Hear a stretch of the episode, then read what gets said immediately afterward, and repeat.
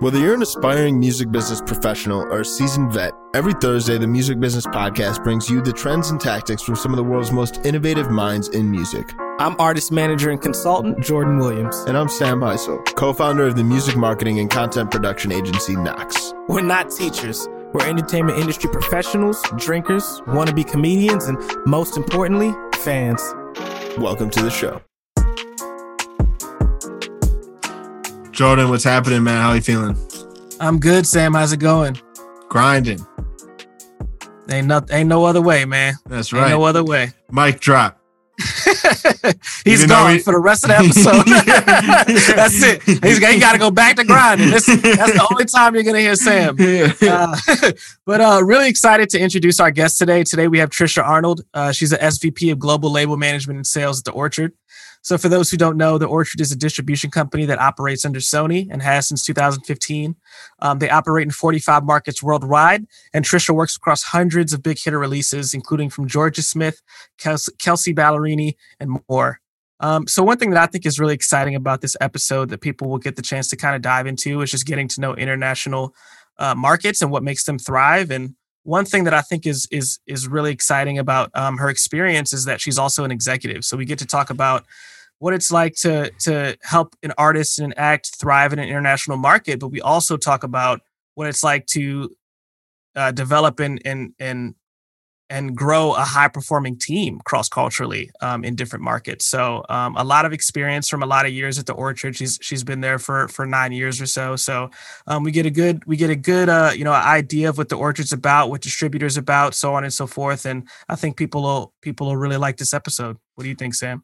Yeah, no, I really loved how she was able to a just kind of set the stage and dive deep into how distributors differ from labels and how the, the orchard goes about uh, empowering the artists and label partners that they're working with, and also how the orchard is really empowering kind of a, a massive wave of indie labels. We also dive into some very tactical strategies on how to identify and and and break into specific international markets. So as you are thinking about a strategy for an artist you might be working with, uh, this gives very very strong directives as to how you can make sure you have very sound digital, uh, very sound strategy to break internationally. With that said, also dive into holistic marketing strategies, why playlisting alone uh, is not the answer, and really also enjoyed her speaking to those different effective marketing and management tactics. So, really excited about this episode. Um, if you haven't already, do want to encourage you guys to, to check out our Patreon. We have some really awesome conversations going on in the Discord, some good networking, um, trying to find really awesome ways to, to help kind of community network with each other and, and help everybody succeed. That's why we all out here. We want to see everybody win. So go ahead, check that out, musicbusinesspodcast.com slash community. But without any further ado, Trisha Arnold. Hey, Trisha. Hey, how you doing? Good. Thank you for virtually coming out again. It's it's so it's so interesting getting to interview people wherever they are in the world. Me, I'm I'm in Virginia. Sam is in Wyoming. You're in New York, but uh, glad that we could connect. Very happy to be here. Thanks so much for having me. I'm actually in New Jersey. I'm in Jersey, oh, New Jersey. City, so oh, nice. Gonna, gotta, we won't tell anybody. yeah, I was in New Jersey right before this too. So shout out, shout out New Jersey. Somebody called me with a seven three two number the other day, and I was like, "Are you from New Jersey?" So Shout out New Jersey too. Yeah. Cool. Um, so I guess just to kind of lay the groundwork, uh, can you kind of break down your role at the Orchard for us and, and what your goals are within the Orchard? Yeah, sure. So I oversee our sales and label management teams outside of North America. Um, and defining North America as the US and Canada. So Mexico sits under my remit as well.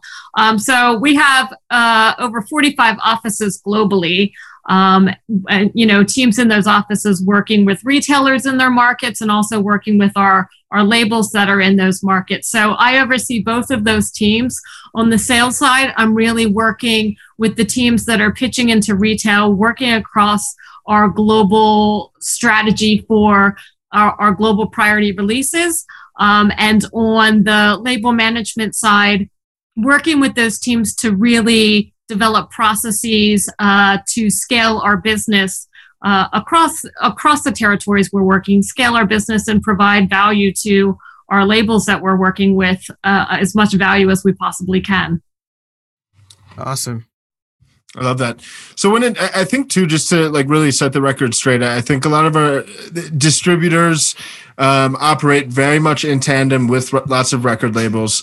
Can you just speak a little bit to the the what kind of distinguishes the two, and kind of like what specifically your focus is as the, the orchard and as a distributor, and how that differs a bit, uh, and what you guys don't do relative to record labels?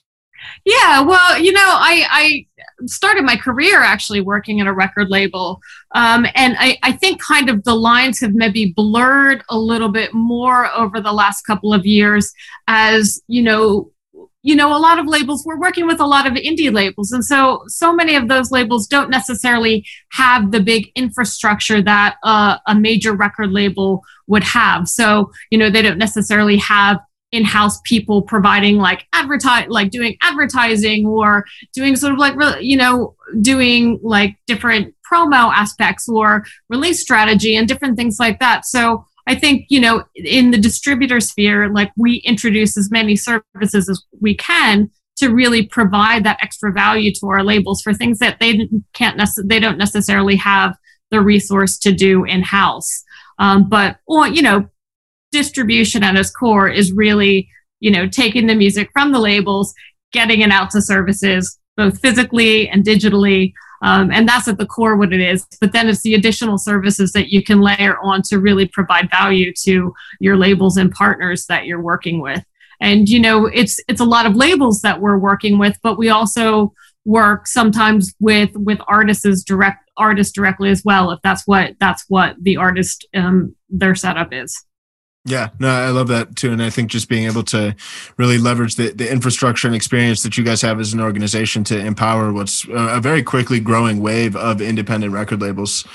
When you think about the the difference between, I know on the flip side too, there's been a lot of like DIY dis- distributors, but I think there definitely is a kind of white glove element, and I think that the resources and connections that the, the Orchard has definitely like set it apart. I'm curious from your perspective, kind of when you think like don't necessarily need you to like pitch us on the Orchard, very like credible company, but like if I'm if Jordan's releasing his long awaited uh, EP that he's been cooking up, what um like what would be the, the value and has potentially an indie label partner and they're considering working with the orchard versus working with a, a, DIY service? Like, what are the core elements of how the orchard actually helps these indie label partners rather than what he'd be able to get from a, a DIY distributor? Just like DistroKid or something like that. yeah, sure. I mean, that's that's one of my favorite. That's one of my favorite topics actually mm-hmm. um, it, it's the additional services that we can bring in so you know you you can release through a diy kind of platform but you know, we really try and work with our labels and artists on release strategy. We've got the scale to get into retailers and digital services all over the world, like whether it's the big global accounts that you know, but also a lot of the smaller accounts that might be specific to a different market. So we have a lot we go into we have a lot of platforms that we can deliver to and we also have it's that scalability of our team as well you know you can you can do a, a, DIY service, but we've got people all over the world who have those local connections with retailers and are having those conversations um, about the releases that we're putting out and can kind of get you more in front of the different services in different territories when there's opportunities for you. And our teams can also advise on like what those opportunities in the markets could be, the things that matter for their territory and can help move the needle.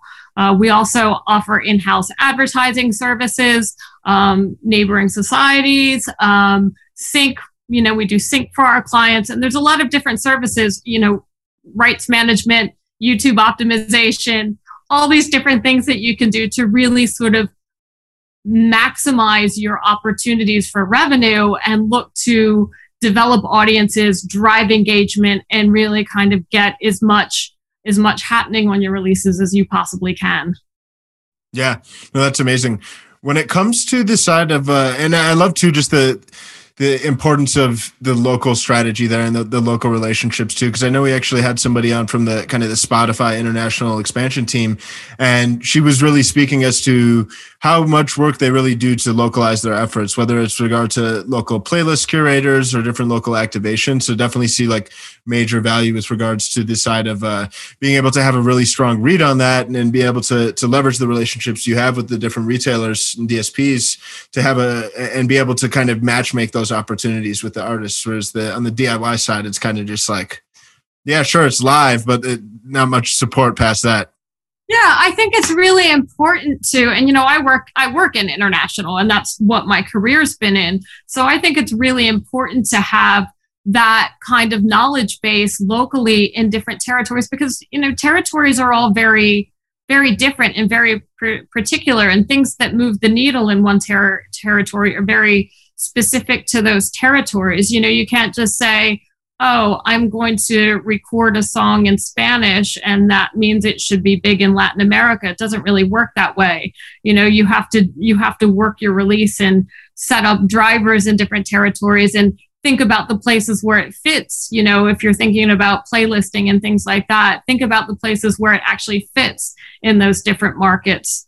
Um, and you know, I think I think that value really comes to having people on the ground and people on the ground who can also help connect you to if there's promo or marketing companies that you want to look to hire in a different territory. Um, and you know, one thing I actually forgot to mention in something that's very important is what we do at the Orchard is data and using data and leveraging data and showing a lot of data to our, our labels and our artists so that they can look, you know, very easily see where there's opportunities for them, where something might be developing that they were unaware of. And maybe they should think about doing some advertising there, or they should think about doing investing in some promo companies there.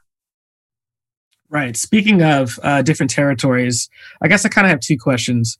One is what are the different aspects that you think you kind of need to know for each market in order to be successful in it? What's some of the information that you get for those people on the ground? And how do you keep your finger on the pulse over time? How do you make sure that you're kind of staying on top of these trends? And, and what does that kind of look like? And, and how do you mobilize your team in order to kind of have this brain trust of information in order to be successful in different territories?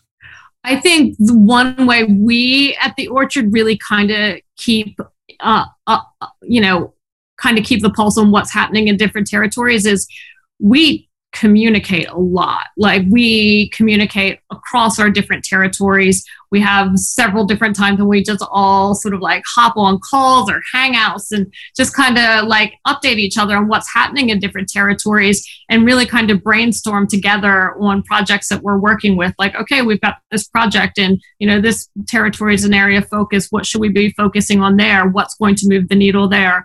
I think just really in that aspect communication is absolutely key. You know i can sit in i can sit um, in jersey city and you know be doing international but i really just need to constantly be communicating with different territories and hearing from them and you know getting to visit them when you have the opportunity to. And I, I, think that's something really important for people to take on as well.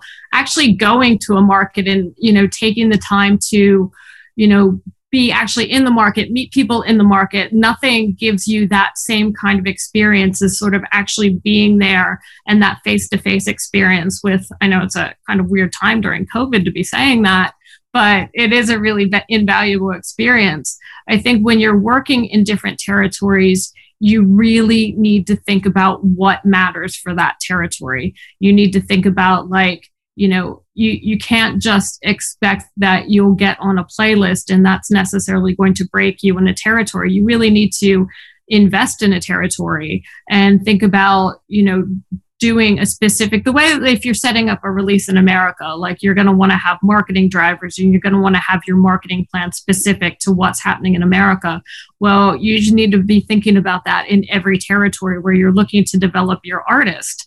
You know are there different influencers that you should be working with in different markets? Are there different ad platforms that you should be looking at or investing in? Um, and just really building out plans very specific um, to different territories um, just out of curiosity, how much is like the country's uh, political climate or economical climate or kind of any of those like high level things? How, how much does that come into come into conversation or not necessarily? Is it more so like hyper focused to, to music?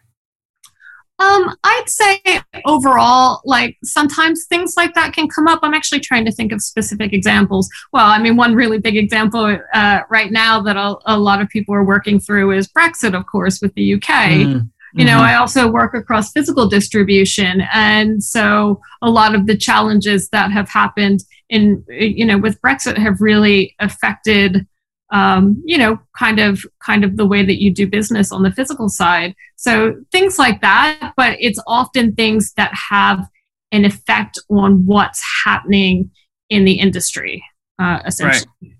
Right. Right. Cool. And then also, um, you know, we just spoke of kind of a lot of variables to pay attention to. How do you, you know, there's there's one thing for releasing music um, and and making sure that it hits the market in the way that's appropriate for that market. But how do you manage high performing teams across borders um, where there may be cultural differences uh, in people's backgrounds that may influence the way that things are interpreted or or or, or anything sort of like that, for example? Yeah, I think you know, I think that you have to be really hyper aware of that when you're working across different territories and that there are cultural differences. And so if, you know, people, you know, might say something in one territory that, you know, you wouldn't necessarily say in a different territory, sort of react in a different way. Um, you need to kind of pick that apart and sometimes understand that it could just be a cultural difference kind of thing. I think at the orchard, you know, as far as working with our internal teams, we're fairly lucky because we do communicate an awful lot. And mm-hmm. I think that helps us build rapport and sort of understanding of one another. And I think that communication is really key to like build up that rapport. So you sort of like get and you see where each other's coming from uh, a little bit more. Um, and, and you can kind of work through things that might be cultural differences that maybe sometimes cause a conflict. Um, I was actually speaking to one of my, um, you know, one of my colleagues on my team who, um, you know, she's of Korean descent. And, you know, we were talking one time about cultural differences between Korea and the United States. And, you know, she said something that I thought was really insightful in that, you know, a lot of times when there might be clashes with, you know, a Korean business and someone doing business in the United States is that in Korea, like, you know, 100, you know, everyone is looking for 100%. Whereas sometimes in America, like 80% is really good. and so yeah. like there's that, there's a little bit of a difference. And so when you understand, you, you sort of like think about things like that and understand where people are coming from.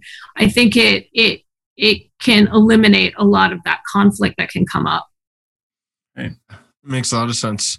And I, I, love too just the kind of the holistic approach to creating well-rounded territory specific strategies. I'm curious. I, I, know a while ago too. We also had a, a, a guest from Chartmetric. This guy Chaz Jenkins, and he actually kind of published. There's like a concept in a series of articles talking about like global trigger cities. And what they essentially did was a handful of research that was looking into some of the markets that you might not necessarily assume as being like the cultural capitals and tastemakers of the world, but like I mean, according to the data they pulled in like May 2019, which is when it was pulled, it was like Mexico City and uh, in Santiago, Chile, were like the, the biggest like cities in Spotify. And that if you, in theory, could help drive a lot of adoption in those markets, it could help kind of lift lift the, the stock and, and help drive awareness in other markets. For, also too i mean being a marketer myself like sometimes too we see that like in a country like mexico city or, or, santiago it's like slightly lower gdp per capita when compared to the us and therefore some of the the ad buying costs or like cpms like if you're running ads like you get significantly lower like cost per click so like the cost of acquiring one listener or one fan might be lower so mm-hmm. lo- long-winded question but like do you feel when you're looking at what territories do you want to target in your experience have you found like markets that might not intuitively be like oh yeah london's like a global capital as well but instead like mexico city they dominate spotify if we can break in mexico city it'll help us break in other markets? Well it it sometimes depends upon the project and also kind of depends upon like where something might have signs of developing in that market otherwise you know as I say, like we use a lot of data. So we'll look, you know, when we're looking for further territories for expansion, expansion, sometimes we'll look at, okay, like how many like say something has recently come out how many new listeners like unique listeners are we getting on something that um, on that? And are is there like an increase in unique listeners in a different territory? And kind of looking at different metrics like that to think about where we want to be targeting next. And you're right like taking in things into consideration like lower cost to the market. Like you know we you might want to do a radio campaign in france on uh, a latin title for example because you know you can do a, a, a radio campaign in france relatively cheaply compared to what you would do it in america and it can have like a really strong impact then on your streams. Like it can really help build and grow something within the market. But i think another thing that you want to think about as far as the amount that you're investing into a market is also think about the amount that you can get back from the market as well. So, looking at territories that have higher rates of monetization or lower rates of monetization. Um, so, taking taking all those kind of factors into consideration. Right, right. But there are like to use an example, like you know, we've seen in the past, like in the Philippines, people start listening to Christmas music earlier than they do in some other territories. So, you know, you might want to start like marketing your your Christmas releases in in the Philippines before you start marketing in some other territories. That's like a lot to think about because there's so many territories. So like the fact that you just brought up the Philippines so precisely, I'm thinking like there's so many different countries. I'm sure that you have to ask yourself those same questions and make those same decisions that obviously may seem micro because in the big scheme of the world they're just one country, but it is a, an entire country. Yeah. You know, um, that's awesome. I guess to kind of piggyback off that, what is the general structure? Like, kind of break down the structure of a team that's your team, and and and kind of what it looks like from from you down, or or you know from your boss down or you know what, what, wherever you, whatever you think is relevant i guess to kind of accomplish those goals. Yeah well um, there's a couple there's a couple different teams that i work with. So because we are working very globally um, i oversee directly a team that sits in new york that really works um, it's our international label management team. And they are really working with a lot of our projects that are like really big global projects. So things that, um, you know, there are a lot of drivers in different territories and an artist has a following in uh, different territories. Often there's a physical element involved in it. And also working with, um, you know, we also work very closely with our other territories on releases that might be originating from elsewhere in the world that are looking to really develop an audience in the United States, or um, say something's coming from Asia, they're really looking to develop in the United States or perhaps Europe um, or in the West a little bit. Um, so I've, we've got that team but then, you know, as I mentioned kind of earlier, um, you know, broadly overseeing the label management and sales teams outside of the US and Canada. So, you know, those people that we do have, like, you know, we do have those people in the ground in the different territories who are pitching retail, like the local offices of Spotify and YouTube and Apple and all those. But then there are also so many other DSPs that are particular to different markets that, you know, we don't, you know, you might not have heard of in the States. Like there's There's Claro Musica, there's VKontakte, there's, you know, a whole wealth of other um, companies out there that, you know, are very specific to different markets. And so people are talking to those accounts as well. Um, so all of those teams, and then you know our, our global label management team, which is a, a pretty big team because you know in all these different territories we're working with labels within those markets and you know one thing that's really evident like music has also become very local in the last couple of years. Like if you're looking at the spotify charts in different territories like you know if you look at the spotify charts in in spain it's going to be a lot of spanish artists. If you look at the spotify charts in france it's going to be a lot of french artists. And so markets have become very local. So we have a lot of people working with our labels and artists in different territories um, and working directly with them uh, you know it's really key to sort of like build up those relationships with with labels that are based in wherever wherever we are as well. Um, and i think i think you know we are very strong in a lot of territories because we have those you know great labels from all over the world. And that that just helps us both with our retail discussions on those releases but also on any sort of developing global priorities as well because you've got that strong local content. So as you're talking about like your strong local spanish artist you can talk about this artist who's coming in from the united states who's looking to develop their audience in spain as well. Yeah. No, it makes a lot of sense. I'm curious too, because you're mentioning like, I mean, locally and uh, kind of nurturing those relationships with a lot of the local like DSP offices and doing kind of tailored playlist pitching having seen and probably placing tons of songs on, on different playlists I, I, know playlists a lot of emerging artists feel like it's like this do or die thing that's going to help like launch them into another stratosphere.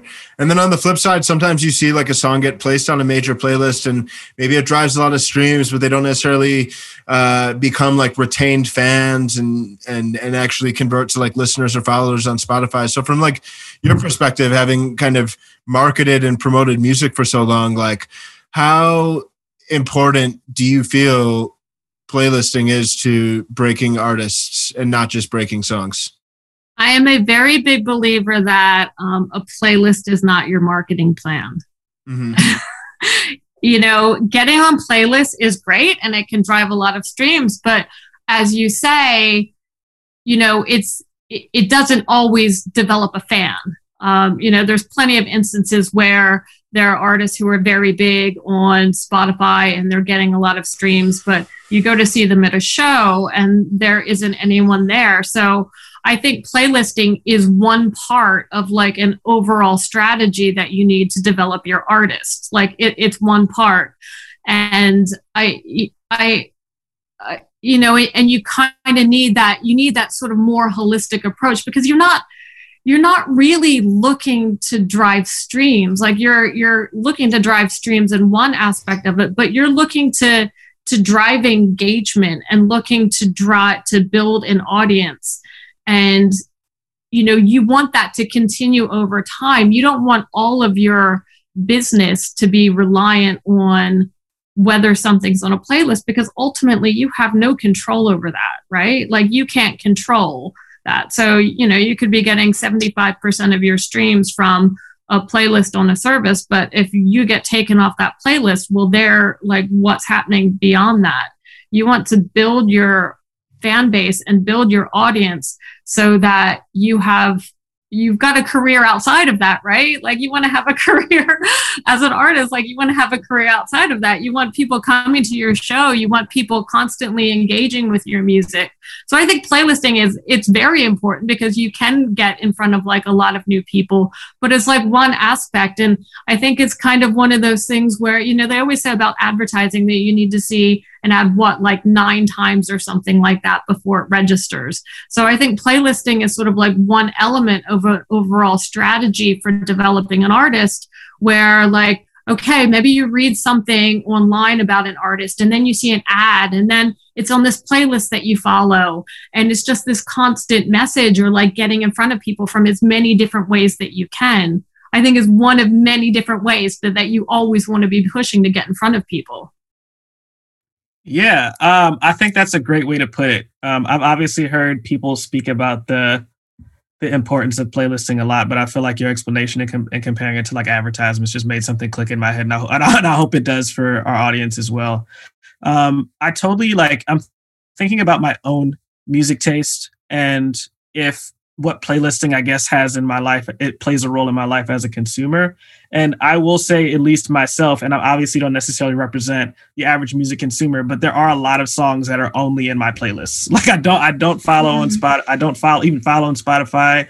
I don't follow on Instagram. I don't follow on Twitter. I definitely won't go to a show. And I've and I've actually um work with artists where it's it's been a, a similar thing. You know, they'll have a, a, up to like a couple million monthly listeners, um, but are having trouble like selling out a show. So it, I'm kind of thinking like this whole thing is, and hopefully people kind of get this too, like all of a, a flywheel that kind of feeds into each other, mm-hmm. um, and it's relevant to press, playlisting, like you're saying, um, and sort of everything that involves getting you in front of your mm-hmm. potential audience. It all kind of connects to each other. So um, yeah. um, just just figured I'd point that out as like a, a cool moment. But yeah. And then of course there's there's different types of playlisting as well. Like so mm-hmm. there's there's so many where it's more of a laid back kind of experience. And I think a lot of those kind of mm-hmm. playlists mm. like can be great at like driving streams and you know can you know get get some new people listening to you but you know it might be something someone just has in the background as they're studying or something like that and they're yeah. not like actively looking at it. Whereas there are other playlists that you listen to like specifically because you want to discover new music right? Like they're the ones that you do go to because you you know it's a playlist that you like. Mm-hmm and you specifically want to hear what's new in that genre or um, you know to, to discover something. And then that's a more active listener where you know you have a better chance of someone you know thinking like oh i haven't heard of this artist. I'm going to go listen to some more from that artist as well. Yeah a thousand percent. So to build upon the point you made about kind of playlisting itself not being your marketing strategy, I know you've alluded to other elements of a sound marketing strategy, especially with regards to international, looking at a just kind of starting by identifying what markets you want to tackle based on trends within your own audience, as well as general market trends. You mentioned once you've maybe identified what those territories are, what are the maybe local influencers, or, or how can you go about reaching fans in that market? Uh, when what what to you are the the most important elements of a of a sound and, and well-rounded rollout strategy? That's a really hard question. And I actually don't think there's an answer to it because I think it really varies very much. Like I think you we need. Were, we were expecting the, the silver bullet on how to hit it, make a right. I don't. I don't. I don't know how. I don't have the, the answer for. Nobody does. no one knows. Nobody that's does. part of what makes music so great, isn't it? Yeah. like it's not yeah. like we're working with like beans or something that like yeah. there's, there's not just one template Ga- we gas the Facebook ads. Into. Yeah. Yeah. yeah. and there's so many like one thing that I just I'm loving right now is the whole is the whole TikTok thing and that something can just take off out of nowhere. That like you know you can have the the best kind of like planned for a release or something like that. And then here's this release from we actually had a release from Lawrence Welk. I don't know if you guys know who Lawrence Welk is but um, it's a catalog release. My grandmother used to watch Lawrence Welk on Saturday nights on PBS, so that's that's wow. Lawrence Welk, right? Well, what a moment for you, track, also. Like that's went awesome. viral on TikTok, like just out of nowhere, and it is so cool. yeah, sure. yeah, yeah, yeah it's de- it's definitely exciting kind of seeing especially with like you know we, we always talk about underpriced attention um, and how like TikTok right now there's underpriced attention, LinkedIn there's underpriced attention. That's changing what that that's constantly changing what that marketing silver bullet, so to speak, looks yeah. like. You know, yeah. Kinda, and like I don't really think there is a I don't really think there is a silver bullet. Like there's things that are definitely there are things that are definitely good ideas and that you should be doing. Um, but I think it, you know, each campaign needs to vary by what the music is and what the artist is and what the artist's vision is um, because that's it's really like music is really personal. And i think i think you need that sort of like authenticity to it to make it ultimately resonate. And also like one thing i think you know you can't lose sight of is you also need a real you also need a really good song. Yeah yeah definitely. I'm sure everybody's listening to this right now, like, my stuff is fire. What are you talking about? Great songs. yeah. Um, I mean, we have one artist that we we had one artist that we worked with that you know, and this is a this is a good example of just something resonating with people mm-hmm. the way that it can. We had an artist that we worked with. It was a brand new artist and um, you know, she she didn't have any budget for um, any hiring promo teams or anything like that. But you know, she she knew all the sort of best practices to do at different services, best mm-hmm. practices mm-hmm. to do on posting on your socials. And she just had a really good song and was a really good songwriter. and just by like you know being authentic and pushing it out and like doing as much as she could to promote herself finding the right places for it on um, streaming services um, it just got in front of people and like it just kind of like it resonated with people and it built and built and built from there. But i think there was a real there was a real sort of like i mean firstly the music was great and secondly like there was a real authenticity to that as well yeah, it kind of reminds me of um, Lil Nas X when he did all of that grassroots marketing on Twitter for his song Old Town Road. Mm-hmm. And I heard just as many conversations saying that he should be a marketing consultant as he should be nominated for Grammy. it, was, it was like, did you did you see the way that he broke down meme culture and promoted? And people were people were analyzing it on Twitter for like months afterwards. You know, mm-hmm. um, it just goes to show that there's a lot that artists can do for themselves also. Mm-hmm. Cool. I guess um, one question I kind of wanted to pivot to is um, what, so like, what do you think, when do you think is the moment a record label should start looking for a separate distributor, I guess? And, and, and what do you think um, are kind of the signs of a, of a record label that may potentially work with a business like the Orchard? Like, what are, what are some of the things that you think are, important for labels to do going into business with distributors? And what do you think they should do kind of prior to that kind of leads them up to that point? You know that's a that's that's a really good point. Um that's a that's a really good question. I think definitely um you know i i think definitely when you're at the point where you know if we're talking about it i guess we're talking about kind of a, a new label that's getting started out yeah, yeah. Right. Or yeah. or a label that's been around for a little bit but doesn't necessarily know what that next step looks like. So it could it could be, you know, I have a bunch of friends that start labels. Some of them may have an artist that pops off. Some of them may have done that marketing that we're talking about, have those Lil Nas X's that have done the grassroots and things like that, but don't really mm-hmm. know the world of distribution and what it's like to kind of take it to the next level on that front. I think one thing that we've seen, like when when labels come to us when they're in that situation, um, and and I, I'd say this is a pretty good rule of thumb to go by, is that yes, there's a lot that you know there are those instances where somebody has done a lot on their own and they have like an artist that's popping off or something like that, or a couple or the business is just sort of developing. I think when you get to that point, most of the times it's it's you know relatively small operations.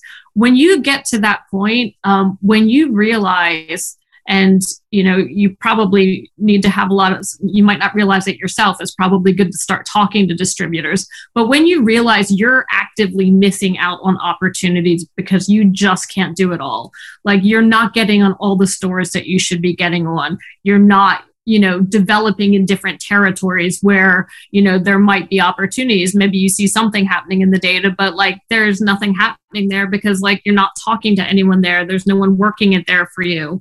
Um, when you get to that point where you you you're just not able to to get it in as many places as you need to get it really. Right right. Yeah that makes a ton of sense so I guess as as we kind of talk about like indie labels, when you think about the the future of indie labels, and I think being able for like these mid tier indie labels and even just them having the opportunity to partner with the Orchard definitely provides a, a lot of kind of uh, infrastructure that they can't do on their own. Um, I'm curious if you see more indies eating up top like Billboard Top 100 market share more and more in the coming years, or do you think that like indie labels really will need if you want to truly launch a massive hit record or, or build a global superstar like without the infrastructure of kind of the, the major label uh, system it's it's almost impossible to do. I think uh, you, you know we're seeing all over the world that indie market share is growing all over the world. And i think that is testament to just how you know just how accessible music is now. Like you know it's so much easier to find and develop eh, it's so much easier to find and develop things where you wouldn't have had an opportunity before. Like look when you're going back to the days where you know everyone's releasing CDs and that's where how everybody listens to music you know there's so many barriers to entry to that right? Like you know you need to actually produce a product and ship product to different territories. But now, like, there's just so much access to music that naturally, like, indie's just going to keep developing and getting bigger and bigger because there are those opportunities. You know, you have artists who who can develop something them you can develop something on their socials and build up followings on their socials um, that then translate into into more streams. I think I think indie market share is just going to keep growing. To be honest. Yeah, for sure. No, it's and it's exciting too, and I feel like the I love seeing the partnership models that are enabling that growth, whether it's like by way of the the orchard and, and kind of like these even if it, it, like JV structures or whatever it may be, but just um because I think if you think about if uh, like a management company has a knack for helping develop artists, working with artists, helping them market their own work, and then can kind of tap in and, and leverage the best of both worlds, that to me seems like a, a very like winning formula. Mm-hmm. Yeah, I mean uh, that's one thing that's also really interesting right now too is that there can be so many different so many different setups and so many different successful setups. And it really sort of it, it, depends upon like what your needs are and you know what what your goals are ultimately. Right. Absolutely. Um i guess as we sort of kind of close out just to kind of zoom out to kind of like high level career values and then we'll kind of dive a little bit deeper into the different areas that you've had uh, in your career. What are some of the values that you think have afforded you the success that you've reached uh, so you know over over the long term um, I definitely would say um, hard work. Uh, I have a instilled from my my parents and my family a very um, ethic of hard work. Um, I think that definitely in what I do, being empathetic towards people um, and working to really understand different cultures and be aware um, and respectful of different cultures um, and and where other people are coming from is really important. Um, I also kind of think just trying to think of the best way to put it, but just sort of like just kind of just kind of going for it really you know like you just kind of you have to you have to be really self motivated and you have to um, you know always be willing you know i've always been the sort of person that i'm willing to like get in and get my hands dirty you know and i, I think that's really sort of helped push my career along and just sort of you know working to figure things out um, and and keep keep moving forward really awesome i love that i guess that goes back to a hard work ethic you know yeah yeah I mean, it's a big part of it. So all, all, all roads lead back to hard work. Always. no, um, when you think about on the the side of kind of like as a manager and, and leader i mean because this requires its own skill set too like um throughout your career i mean whether it's you thinking back to great managers or like bosses you had and now you as as a as a manager like what do you feel are some of the things that you tried to be very conscious of as a manager when trying to elicit or trying to kind of evoke really high performance from a team? Yeah, well, I mean, one thing that, you know, I really noticed sort of early in my career, a manager that I had that I try and think about a lot because I know how valuable it was for me, um, was that I had I had a manager that like would always put you that next step beyond your comfort level. So it's like, here's your comfort level. And then, you know, they take you right to the next part. And the first time they'd really have your back, they'd really be there for you um, and really kind of you know walk you through it and like be right with you be right there with you in it. But then the next time it was just sort of trisha's got it. And you know it just kind of like it really kind of helped build your confidence but also you know also kind of forced you to take on things that maybe you weren't comfortable with but in a way that had a lot of support at the same time. So that as I was developing my in my career was really impactful for me. So I try I try and take that on with with my teams as well um, when the opportunity affords it. I think the other thing that you know uh, I have to say I'm very lucky with my teams. My teams are awesome and very self motivated people, um, people who are really passionate about their jobs. Um, so I'm actually very lucky. Um, and, but I think, you know, working with people so that they feel personally invested in what they're doing. Um, and it's not just a job to them. And I think there's some ways that you do that is, you know, making sure that people are really clear on the overall goals and overall strategy listening to them and letting them have input in what that is when it make when that makes sense um, so that they feel that they're part of the process um, and also like making sure everyone really understands like you know sometimes you're working for a company and like you're doing your bit here this person's doing their bit there and you don't necessarily you know you don't necessarily understand how that contributes to the larger picture.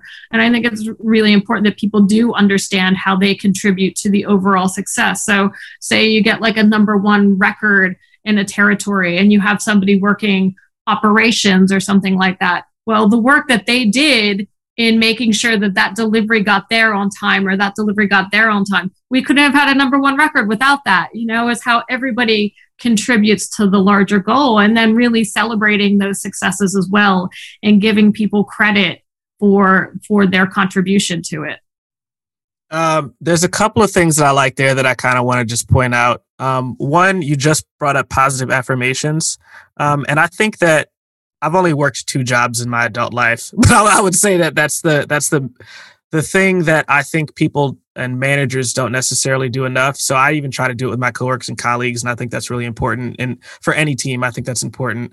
Um, the other thing you brought up, which is like fear. It's actually funny that we're having this conversation about that in particular because someone asked me recently what what are the most things, what are the things that I value most at a job, um, and I also said a manager that pushes me a little bit. You know, mm-hmm. um, I think getting used to that fear and I'm not an executive yet or at an executive level, but I feel like getting used to that uh, slight fear and slight discomfort is probably what makes you a good leader eventually. You mm-hmm. know, and, and which will make the people that work for you good leaders eventually. Is that when they're, you know, faced with uncomfortable decisions, they already know how to do it. Um, mm-hmm. and then lastly, um, I think in the music industry, in my experience so far, um, celebrating has been a, a, a, pretty large part of it. Um, but I do think there are there is a, a, a, small part, or not a small part of it, a significant part because it's influenced me somewhat. But definitely a part of it that's like, okay, but we got to keep going. But we got to keep going. But we got to keep going. So I, I really appreciate um, you kind of taking the time to also say like celebrating those moments, making people feel great for their contributions, kind of living in it and then moving forward because that journey and that progress, I feel like, I mean, you know, maybe it does at some point, but I feel like it, it doesn't, it doesn't stop, you know, you're, you're accomplishing things five years from now that you didn't think you could accomplish. And I'm sure back then you probably thought, oh, that was it. You know, that, that's that's probably the mecca. But then there's another goal, yeah. you know. So celebrating I, those small moments is kind of what differentiates them. Yeah, I, I think that's I think that's a really good point, Jordan. And you know, kind of recognizing that everybody's on a path and everybody's, mm-hmm. you know, they might be in different places in their path or different places in their progression, but you know, even as a manager or even like as you get to executive level or something like that, you're still developing in your own mm-hmm. career. Mm-hmm. And, you know, that's a good thing. You don't want to stop developing your own career. That would be boring, right? Mm-hmm. Um, so everyone's still, everyone's still developing. So I think also really thinking about like, you know, you know, even as a manager yourself, thinking about your own path and, and like how you want to develop and then, you know, what's mm-hmm. important to you as you're on that path and like thinking about those things and how, how your team is looking to you for that guidance as well and you know something else like on you know thinking about the positive affirmation. I think it's also really important to just to give feedback at any time like positive yep. or negative. I think that you know people people hate giving feedback more than they hate receiving it. Um, and people are much more nervous about giving feedback than than receiving it. And i think that i you know ultimately like the teams that i work with everyone like everyone's always really happy for any kind of regular feedback. Um, you know, whether it's saying, okay, but maybe we should do it this way next time, or have you thought about that? Or whether it's saying, yes, this is awesome, or something like that. But kind of that constant feedback and also having a real open door at all times for people mm-hmm. to talk about their career goals and career development. Like it's not, it's not a yearly conversation or it shouldn't be a yearly conversation. Right um, because these are these are things that are in the forefront of people's minds like every day like when they go to bed right. at night or something like that you know? It's it's a it's a constant it's a constant thought in progression. Awesome. Well trisha again want to thank you for for virtually coming out. I think there's so much that people can learn from in this episode and um, i'm really excited for it to release. Hopefully you had a good time. Well thank you so much for having me. It was really awesome to to spend some time chatting with you guys Awesome. The pleasure is ours. Thank you so much, Trisha. Take care. Man, really enjoyed that episode. I think her experience clearly shows. We, we definitely threw a lot of challenges, straight to the point questions, but I think she had very succinct, potent, valuable answers for every single one. Also, personally, really excited just to see how they continue to grow and serve indie labels because I think there is kind mm-hmm. of this. Uh, infrastructure that they're able to provide given the the scale that they're operating at and the, the sorts of relationships that enables them to create with different dsps so i, I think uh, really excited for what she had to say and then also just for the, the work that the orchard's doing. What stood out to you. Well the orchard's been a company that i've i've heard about read about. I know people that have worked there before. I've followed them for you know many years since I since I pretty much moved to New York in, in 2012. So um, it was super interesting to finally get to talk to somebody who's been there um, for for almost that long or or or, or longer. So um, definitely glad that we were able to kind of shed light on what distribution companies are for people that want to know how they differentiate between DIY distribution companies and a company like the Orchard. Um, but also how it works globally. And one thing that I super liked was that we talked about when it makes sense to get a distributor. So, um, you know, after listening to this episode, I think a lot of people will know what steps they need to take to either partner with a distribution company or, you know, sign their artist to one when it makes sense to. So, thousand percent. Well, appreciate you as always for tuning in. We'll be back next week. Until then, we out.